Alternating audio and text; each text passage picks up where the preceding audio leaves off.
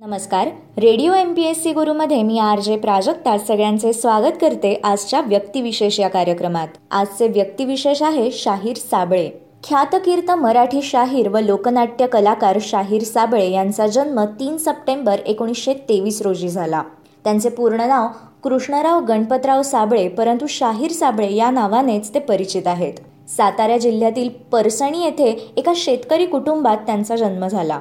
त्यांचे वडील माळकरी होते. वारकरी पंथाचे भजन कीर्तन ते करीत असत.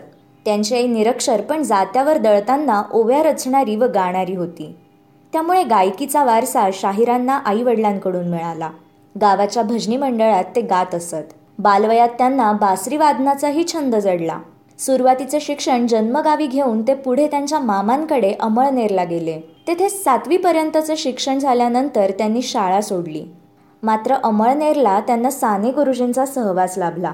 गुरुजींकडून प्रखर राष्ट्रवाद आणि निर्वाज्य देशभक्तीचे बाळकडू त्यांनी आत्मसात केले. देशाच्या स्वातंत्र्य चळवळीत जनजागृती करण्यासाठी गुरुजींबरोबर ते दौरे करू लागले. तसेच राजकीय सामाजिक अपप्रवृत्तींवर प्रहार करण्यासाठी शाहिरी माध्यमाचा उपयोग करून घेण्याचा निर्णय त्यांनी घेतला. पुढे जागृती शाहीर मंडळ त्यांनी काढले.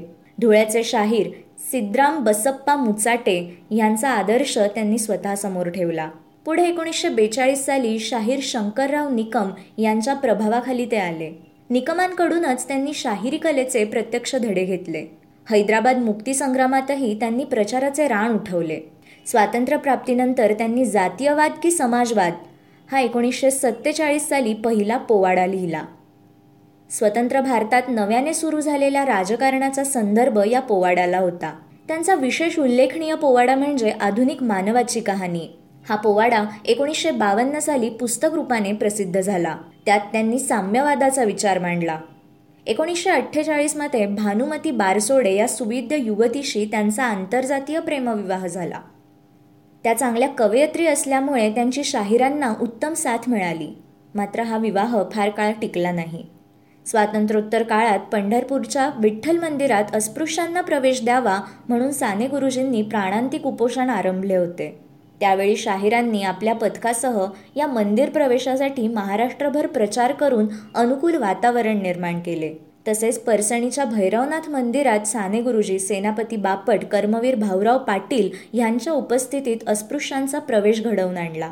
संयुक्त महाराष्ट्राची चळवळ गोवामुक्ती आंदोलन ह्यातही जनजागृतीसाठी त्यांनी प्रभावी शाहिराची भूमिका बजावली. महाराष्ट्र राज्याच्या निर्मितीनंतर कवी राजा बढे यांनी रचलेले आणि श्रीनिवास खळे यांनी संगीतबद्ध केलेले गरजा महाराष्ट्र माझा हे शाहिरांनी गायलेले गीत लोकप्रिय झाले. या गाण्याने त्यांना अमाप कीर्ती लाभली. महाराष्ट्र राज्यात मराठी माणसांच्या न्याय हक्कांसाठी त्यांनी बाळासाहेब ठाकरे यांच्यासह जनजागृतीसाठी दौरे केले. तसेच आंधळ दळतय हे मुक्त नाटक लिहून रंगभूमीवर आणले. त्यातून शिवसेनेच्या निर्मितीला प्रेरणा मिळाली. आरंभापासून शाहीर शिवसेनेसोबत होते. पण या संघटनेने राजकीय पक्ष म्हणून काम करावयास आरंभ केल्यानंतर शाहीर त्या संघटनेपासून दूर झाले. आंधळ दळतय पूर्वी त्यांनी अनेक प्रहसने रंगभूमीवर आणली होती.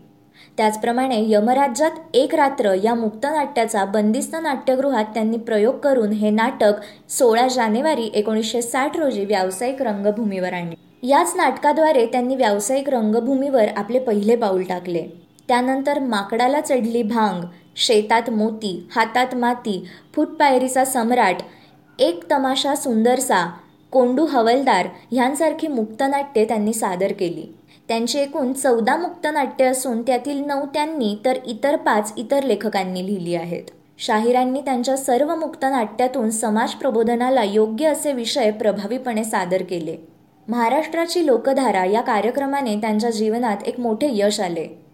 महाराष्ट्राच्या विविध भागातील लोकांच्या कलांना एकत्र आणून त्यांचे सादरीकरण करण्याची कल्पना यामागे होती. कार्यक्रमाचे मूळ नाव महाराष्ट्र भावदर्शन असे होते. महाराष्ट्राची लोकधारा हे नाव नंतर देण्यात आले.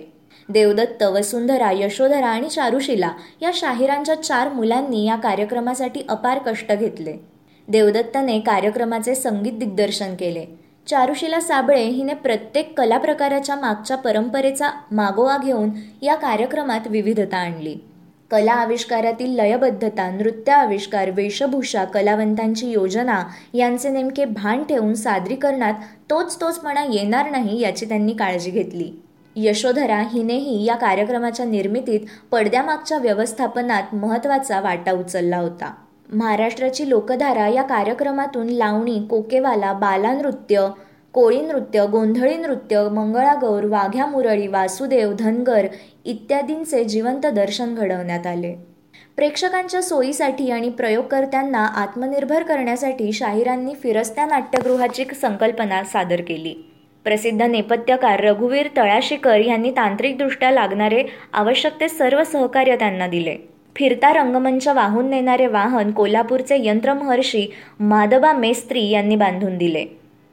विस्तृत रंगमंच एक हजार पाचशे ते दोन हजार पाचशे खुर्च्या टाकण्याची रंगमंचाची सोय भौतिक कनाती लावून तयार होणारे प्रेक्षागृह इत्यादी या सर्व फिरत्या नाट्यगृहात होते.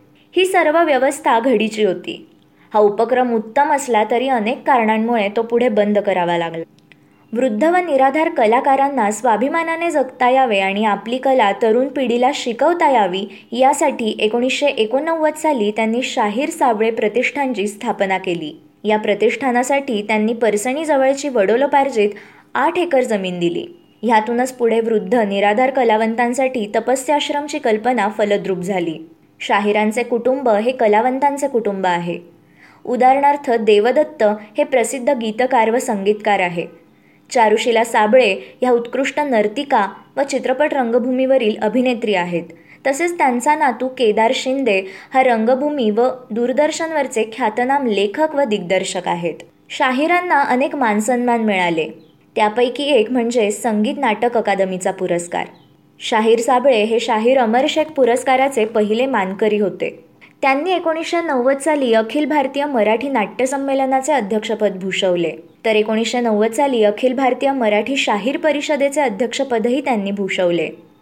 महाराष्ट्र गौरव पुरस्कार संत नामदेव पुरस्कार सातारा भूषण पुरस्कार शाहीर पठ्ठे बापूराव पुरस्कार महाराष्ट्र राज्य गौरव पुरस्कार महाराष्ट्र शासनाचा सर्वश्रेष्ठ गायक पुरस्कार कविश्रेष्ठ पी सावळाराम पुरस्कार शाहीर फरांदे पुरस्कार महाराष्ट्र टाइम्सचा महाराष्ट्र भूषण पुरस्कार महाराष्ट्र रत्न पुरस्कार तसेच लोकशाहीर विठ्ठल उमप मृदगंध जीवन गौरव पुरस्कार इत्यादी पुरस्कार त्यांना मिळाले.